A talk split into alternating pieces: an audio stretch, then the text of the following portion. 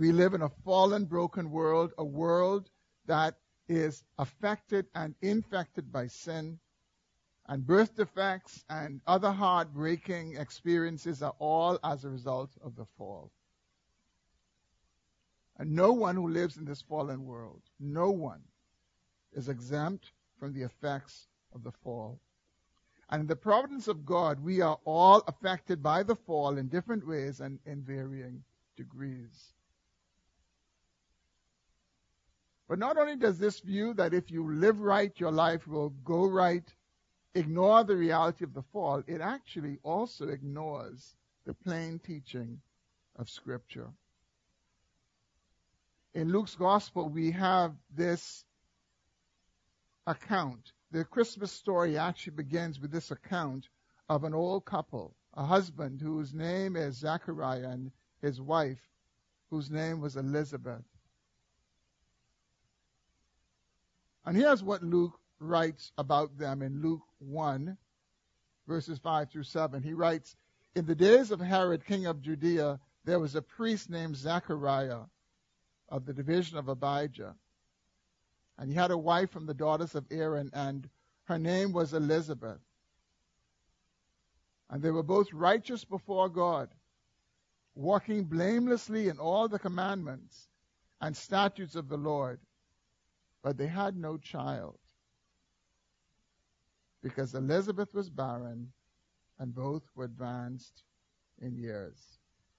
So here we have this account of this couple, Zechariah and Elizabeth, who were both righteous before God, who were walking blamelessly in all the commandments and statutes of the Lord, yet they had no children. Elizabeth was barren, and they were both advanced in years, and they had prayed to God for a child, but they remained childless. Yet they were righteous, they were blameless, they were walking in all of the commandments and statutes of the Lord. In a fallen, broken world in which men and women get married with the hope of having children, this couple's hope remained unfulfilled. God in His sovereignty chose Zechariah and Elizabeth to be parents in their old age. He chose that they would be the parents of John the Baptist, the prophet who would go before the Messiah to prepare his way. And in Luke chapter 1, while Zechariah was going faithfully about his priestly duties in the temple, an angel of the Lord appeared to him and told him, your prayer has been heard. God has heard your prayer. You're going to have a son, and you are to name him John. And the angel further told him that your son is going to go before the Lord and prepare a people for the Lord. And Zechariah considered his advanced years and his wife's barrenness and her advanced years. And he said, How can this be? The angel said to Zechariah, You will be unable to speak until the day that all these things have taken place because you have not believed the word of the Lord. And Elizabeth did conceive. And the time came for her to give birth to a son. And that's where we pick up this morning in the third sermon in our four part Christmas message series. So please turn, if you have not yet done so, to Luke's Gospel, chapter 1. And we will be reading from verse 57 through verse 80. Luke chapter 1 beginning in verse 57.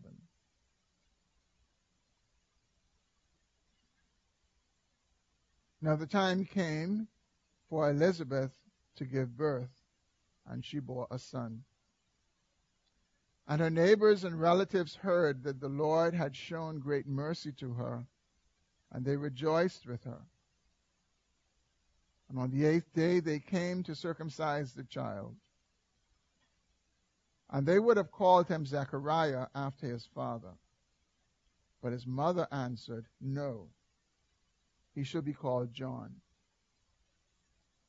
And they said to her, None of your relatives is called by this name. And they made signs to his father, inquiring what he wanted him to be called. And he asked for a writing tablet and wrote, His name is John. And they all wondered. And immediately his mouth was opened and his tongue loosed, and he spoke, blessing God. And fear came on all their neighbors. And all these things were talked about through all the hill country of Judea. And all who heard them laid them up in their hearts, saying, What then will this child be?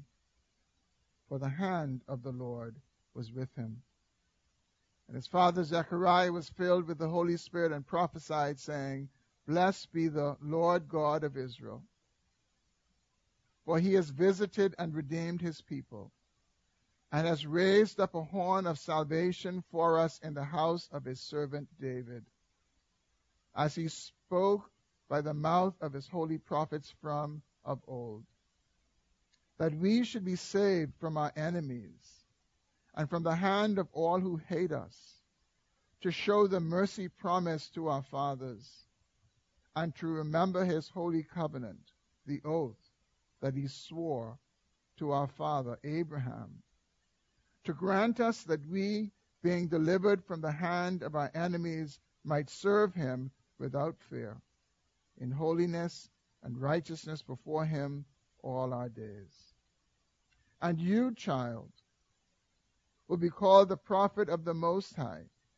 For you will go before the Lord to prepare his ways, to give knowledge of salvation to his people, and the forgiveness of their sins, because of the tender mercy of our God, whereby the sunrise shall visit us from on high, to give light to those who sit in darkness and in the shadow of death, to guide our feet in the way of peace.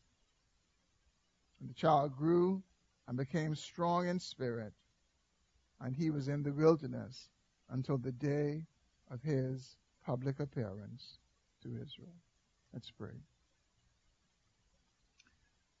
Oh, Father, we are so grateful to be able to have your word, to read it, and to sit under its proclamation. And Father, we ask this morning that you would take this old familiar story and apply it afresh to our souls. That we might hear the truth that is recorded in it, that we might see the purpose for which it has found its way in your word. And Lord, we pray that it would inform how we approach this season of Christmas. Father, I pray in the name of Jesus that you would anoint me and enable me to be faithful to speak only your words to your people. And God, help us all to hear and obey what you would say to us by your Spirit. We pray these things in Jesus' name. Amen. Now, as we consider this account of the birth of John, Let's not read it as mere historical facts.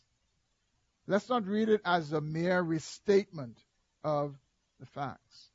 But remember, Luke is making a point. There's a point behind all that Luke is writing. And he tells us in verse 4 of chapter 1 why he's writing this gospel. He says to Theophilus, Theophilus, I'm writing that you might have certainty concerning the things you have been taught. Luke wanted Theophilus to not merely accept what he had been taught about the person and work of Jesus Christ. Luke wanted Theophilus to have certainty about the person and the work of Jesus Christ. He wanted Theophilus to be certain about what he had been taught and not just to accept what he had been taught. And Luke's gospel has the same function for us today. It is to help all of God's people to have certainty concerning these things that we've been taught. And I think especially so in a world that is increasingly critical, increasingly skeptical of the Word of God, and in particular of the person and the work of Jesus Christ. What we have been taught is that Jesus is indeed the Messiah. He came into the world, he lived the perfect life, he died a substitutionary death for sinners.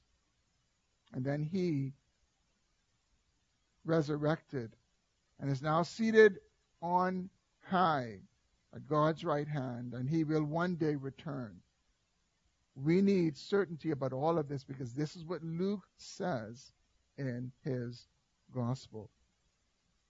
So, what Luke is saying in this account of the birth of John, Luke is in essence saying to Theophilus, Theophilus, you can be sure about what you've been taught. You can be sure that God fulfilled his promise concerning the birth of John the Baptist. Elizabeth, who was formerly barren and up in old age, gave birth to a son. And it didn't happen in secret. It wasn't hidden somewhere in a corner. Neighbors and friends were present. Relatives were present on the eighth day to name the child when he was being circumcised. And he wasn't named, according to tradition, based on his father's name. He was given the name John. And Zechariah, who was dumb for nine months, Zechariah prophesied and he blessed God when he spoke. Look at verse 65. Luke puts this in. And it's important to note that Luke was writing at a very close time to when Jesus was had, had been born and lived and died. He writes in verse 65 And fear came on all their neighbors, and all these things were talked about through all the hill country of Judea. And all who heard them laid them up in their hearts, saying, What then will this child be? For the hand of the Lord was with him. In other words, Elizabeth did not go in some far country, have a child, or bring back a child and say, This is my child. Now, Luke says what happened didn't happen in a corner. He said this happened in broad view. There were witnesses there, relatives were there, neighbors were there, and this whole thing was talked about in the whole hill country of Judea. He says, Theophilus, many people know about this. It's no secret. What I'm writing to you is not fable. What I'm writing to you is the truth. Now, as important as it is for Luke to record these details of the birth of, of John, it is so easy for us to see it more as the end of this sentimental story for this couple who couldn't have children, and in their old age, God blessed them. But Luke has a larger reason for recounting these details about the birth of John. Luke tells us about the birth of John because, here's the reason, the birth of John was the salvation sign for the birth of Christ. That's what Luke is doing. Luke is not just randomly recording history. Luke is recording John's birth because the birth of John was the salvation sign for the birth of Christ. So to put it another way, the birth of John pointed to the birth of Christ. So Luke is going through this painstaking effort to chronicle John's birth and Zechariah's prophecy because he wants us to see that it's ultimately about Jesus. It all points to him, it is all about him. And in this account, Luke helps us to see that what John did in his birth, he would do in his life. In his birth, John pointed to Christ, and in his life, he would also point to Christ. For the remainder of our time this morning, I, I want to primarily focus on Zechariah's prophecy. This prophecy that starts in verse 68 of Luke chapter 1. And although this prophecy is 13 verses long, when you look at it, it actually is only two sentences. It's two very long sentences. And these two sentences will form the basis of the two points that I will share for the remainder of this sermon. My first point is this Zechariah's prophecy recounts God's plan in redemption history. Zechariah's prophecy recounts God's plan in redemption history. We see this recounting of God's plan in redemption history in verses 68 through 75.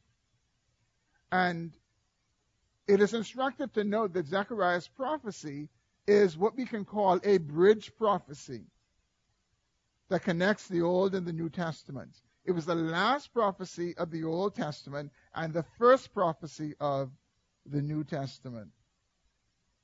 In that sense, Zechariah's prophecy looks back to God's promise of redemption in the Old Testament, and then it looks forward to the fulfillment of that same promise in the New Testament. Zechariah's prophecy is a long song of praise to God, and it's called the Benedictus. The word Benedictus is the Latin translation for the word bless. It's the first word in the first line of Zechariah's song. And it corresponds to Mary's song, which we call the Magnificat. Both lift up praise to God. So here we have Zechariah, unable to speak for nine months, and now, on the day when his son is circumcised, on the eighth day, he regains his speech. And that must have been a wonderful occasion, one, to be able to talk, but also to have a son born to you in your old age. But what we see is Zechariah subordinates his obvious personal excitement to God's redemptive plan. And I think it's a, it's a striking aspect of the Benedictus. Despite being overjoyed by having a child, a long desired child, Zechariah's immediate, immediate words are Godward. In verse 64, he, he tells us, he says, well, Luke says, and immediately his mouth was open and his tongue loosed, and he spoke, blessing God. Let's look at what Zechariah says to God in his song of praise. In verse 68, Blessed be the Lord God of Israel, for he has visited and redeemed his people and has raised up a horn of salvation for us in the house of his servant David. Here we see that Zechariah does not have John in view, he has Christ in view. He says that God has raised up a horn of salvation in the house of David. John was not from the house of David. John was from the house of Levi. Jesus came from the house of David. And so Zechariah is blessing God for God's son Jesus, not for his son John. Now it's reasonable to conclude that when Zechariah was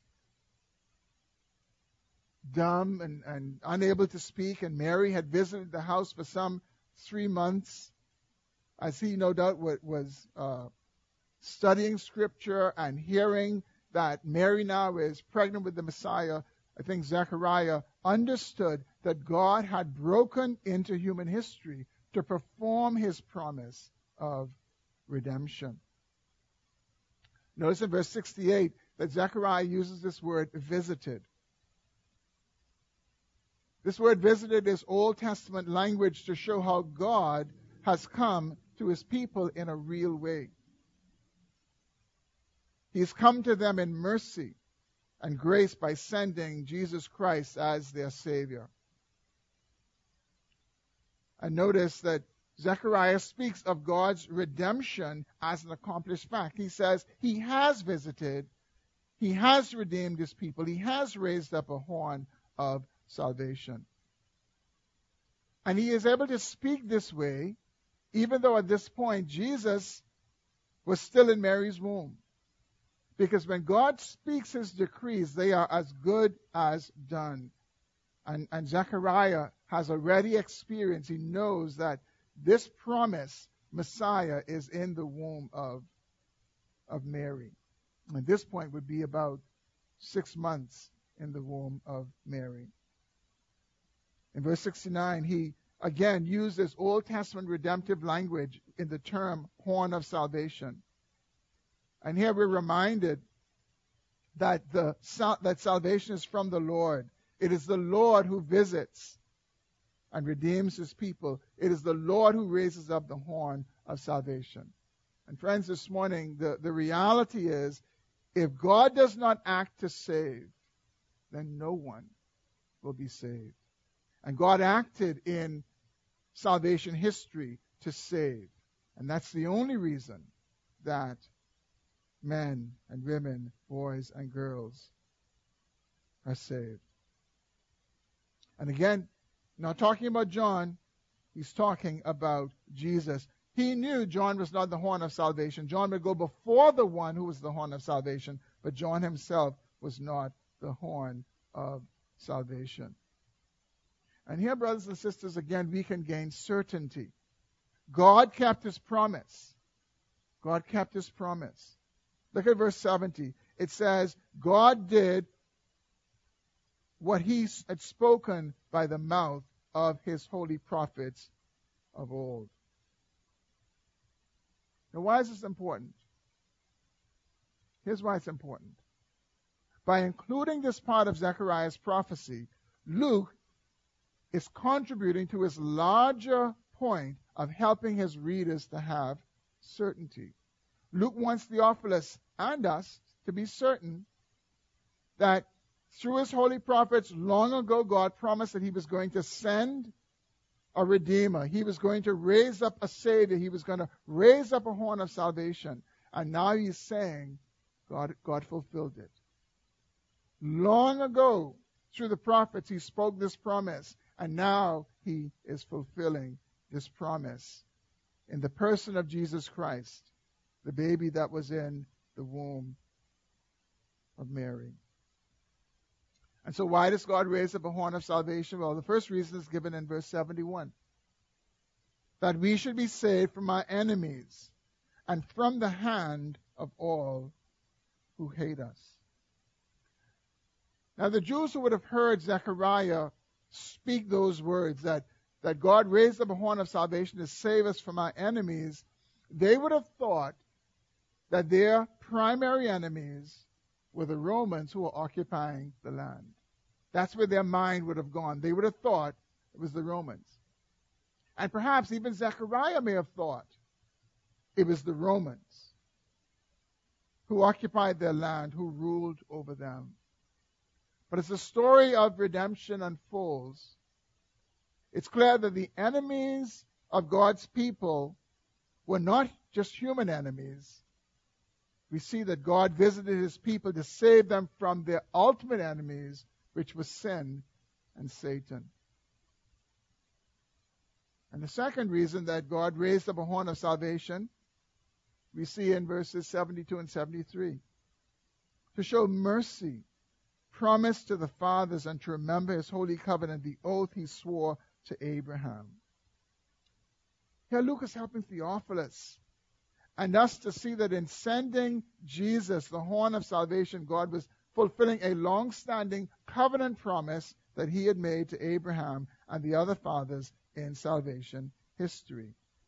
And then we see the third and the ultimate reason for a horn of salvation in verses 74 and 75.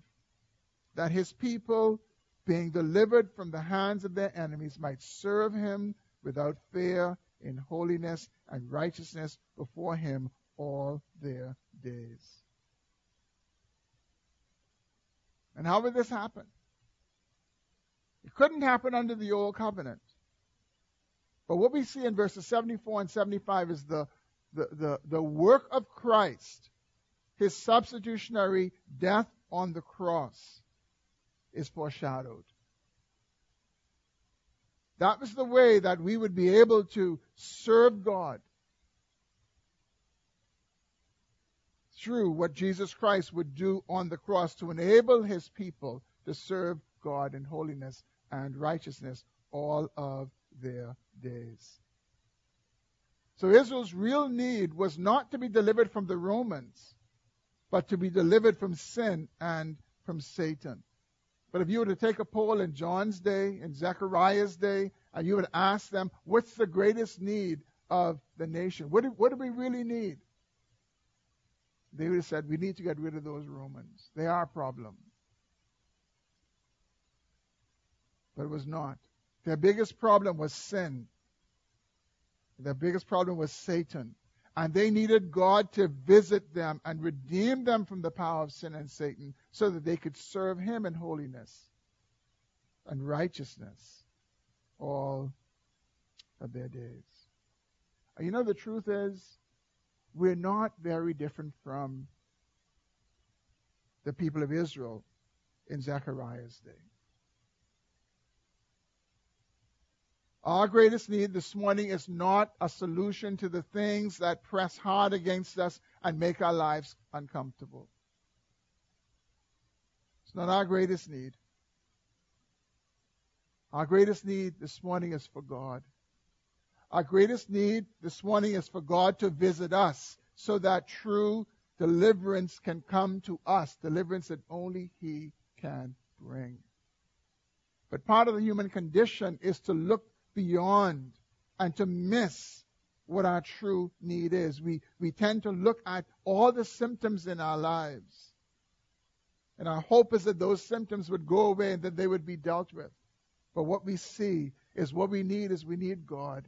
We need God to visit us. We need God to come to us. We need God to do for us that which only He can do so we can live before Him in holiness and righteousness all of our days. The world is filled with enormous needs. The need to feed people, there's a need to clothe people, there's a need to give shelter to people. And, and, and there's good work to do all those things. And this is a time of the year when those things come in view, and many people are, are seeking to try to make people's lives a little better, even if just for one day out of the year. And these wonderful works, as wonderful as they are, they can easily forget what the greatest need is. Because if a person does not know Jesus Christ as Lord and personal Savior, his or her greatest need is not for food, not for clothes, not for shelter, but it is for the Savior Himself, for God to visit them, for God to come to them in the person of Jesus Christ, to set them free from sin so that they may serve Him in holiness and righteousness all of their days. And we need to remember this. We need to remember this that no matter how desperate our own circumstances or the circumstances of others, what we need more than anything else is we need God. We need Him to visit us and do for us what only He can do. In a strict sense, the Benedictus ends in verse 75. It ends in verse 75 because that's when Zechariah, that's the point at which Zechariah turns his attention away from praising God to now prophesying and speaking directly to his son John. But broadly speaking, the whole thing is the, the Benedictus. But what we see in these final verses of Zechariah's prophecy, these four verses, as Zechariah addresses this eight days old infant, what he does is he sings about, this is my second point, John's place in redemption's history. He sings about John's place in redemption history. You see this in verses 76 through 79. It's the second sentence in Zechariah's song. In verse 76, what Zechariah does is he echoes the words of Gabriel about John. And as great as John was, Zechariah makes it clear that John is the one who will prepare for God's salvation, not the one who will bring God's salvation. And what he does is he outlines John's ministry. First, he prophesies that John will be a prophet of the Most High in verse 76. And a prophet is one who represents another, one who speaks on behalf of God. He tells us John will be a forerunner before the Lord. And notice again, when he talks about the Lord, that Jesus is referred to by this divine title, Lord. And John will be the one who will go before him. In, in those days, whenever a dignitary, somebody very important, was coming in, into town, there would be those who would go before them to prepare the way for them to come, to make sure that everything was in order. And that was John's divine task, to prepare the way for God's salvation. So John's ministry was a ministry of preparation and repentance. It was a ministry to help people to see their need for the one who was coming after him, the one who alone could save them. Notice in verse 77, John was only preparing a people for salvation. He could give them knowledge of salvation and the forgiveness of sins, but he could not bring that salvation to them. We're told in verse 78 that it would come because of God's mercy and would become it will come through God's Son, the sunrise, who will visit us from on high. So John's preaching was to prick the consciences of people. Couldn't save them. He could only tell them to reform their ways. But ultimately, John would point to Christ, who would bring salvation some 30 years later. And John, at the time when Christ was beginning his ministry, stood on the muddy banks of Jordan and he pointed and said, Behold the Lamb of God who takes away the sin of the world. He identified him that he is the, he is the one. I can, I can prick your conscience about sin. I can tell you that you need to repent, but that's the one who is going to be able to enable you to do that. That's the one who is going to take away the sin of the world. We look in verse 79 and we see the reason that this sunrise in the person of Jesus is needed the sunrise in the person of Jesus is needed because the whole world is in darkness and in the shadow of death. And Jesus came into this world as the light and the life of the world, to be a light in darkness and a guide to the paths of peace. And this is salvation language. This is the language of salvation because it describes the condition of Adam's fallen race in darkness and in need of a light to guide and this light is to come from the outside. It is to come from outside of the darkness. It can't come from within the darkness. This darkness speaks about those who sit not only in sin, but also in despair. Those whose lives are broken from the effects of living in a fallen world. Those who have experienced injustice. Those who have experienced the loss of families and loved ones due to war and violence, like the senseless murders that we have experienced in our country over the past year, where there's no hope of true justice for those who have lost their lives. This darkness speaks about those who themselves have come to a point where medicine offers them no hope or perhaps a family member, medicine offers them no hope. And they are in darkness. And they are in need of the sunrise to come and be the light. That sunrise from on high to shine on their dark path. Zechariah tells us this is what God is doing, fulfilling his promise sending John to go before the one who's going to make all of these things a reality that he has spoken. long ago to the fathers. In his ministry, John typifies true gospel preaching.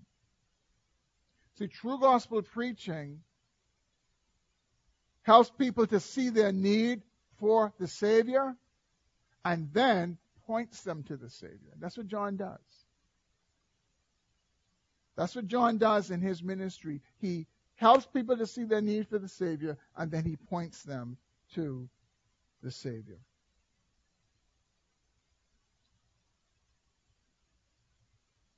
If you look at verse 80 at the end of our text this morning, it says John was in the wilderness until the day of his public appearance to Israel. And essentially, what that means is that John did not enter the stage of salvation history until Jesus was about to begin his ministry. Why? That's why John came. That was his purpose. He came to prepare the way of the Messiah. And John ministered just for a few short months, and then he was imprisoned and he was beheaded.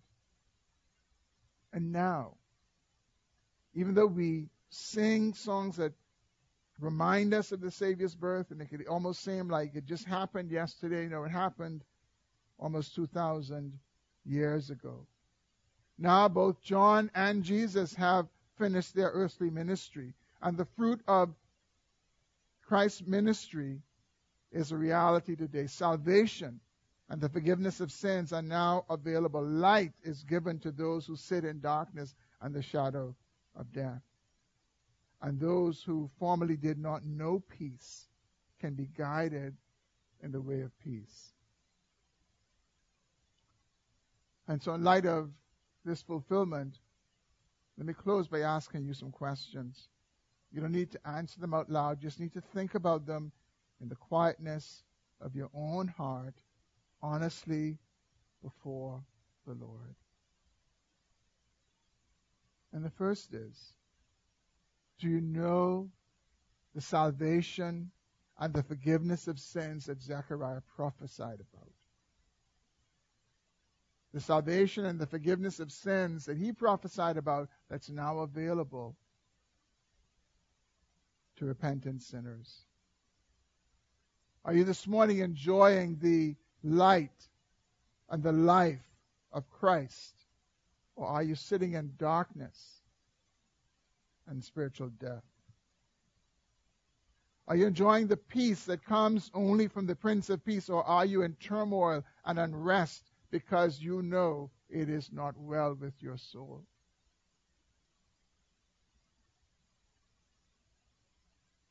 And, here the peace that is being referred to, the peace that is being offered, is not the absence of conflict. It's not the absence of trials. The peace that comes through Jesus Christ is a peace that holds in the midst of the conflict, in the midst of the trials. You see, again, we who have trusted Christ, we are not exempt from the effects of the fall. We experience the same things that happen to everybody who lives on this fallen earth. But those of us who have come to know Jesus Christ, we can know peace in the midst of it. We can have a perspective in the midst of it. We can have the sunrise to come and shine in on our dark days on this dark earth. We can know that peace doesn't promise us we will never know the trials of sin and, and fallenness. We will. But we can know peace that is above and beyond circumstances and beyond comprehension. If your answer to those questions is yes, then you should rejoice because you have much to rejoice about, and you should celebrate this season of the Savior's birth because you have received Him as your Lord and Savior. You can, you can celebrate in an informed way.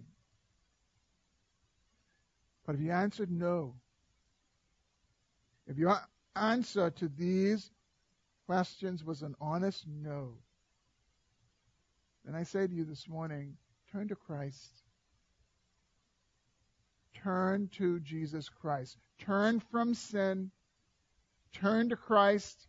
He is the only one who can forgive our sins. He is the only one who can cleanse our consciences. He is the only one who can remove our shame. He is the only one who can give light and life in this dark and decaying world. He is the only one who can give lasting peace no matter what the circumstances are. And all of these benefits of salvation, they're available now.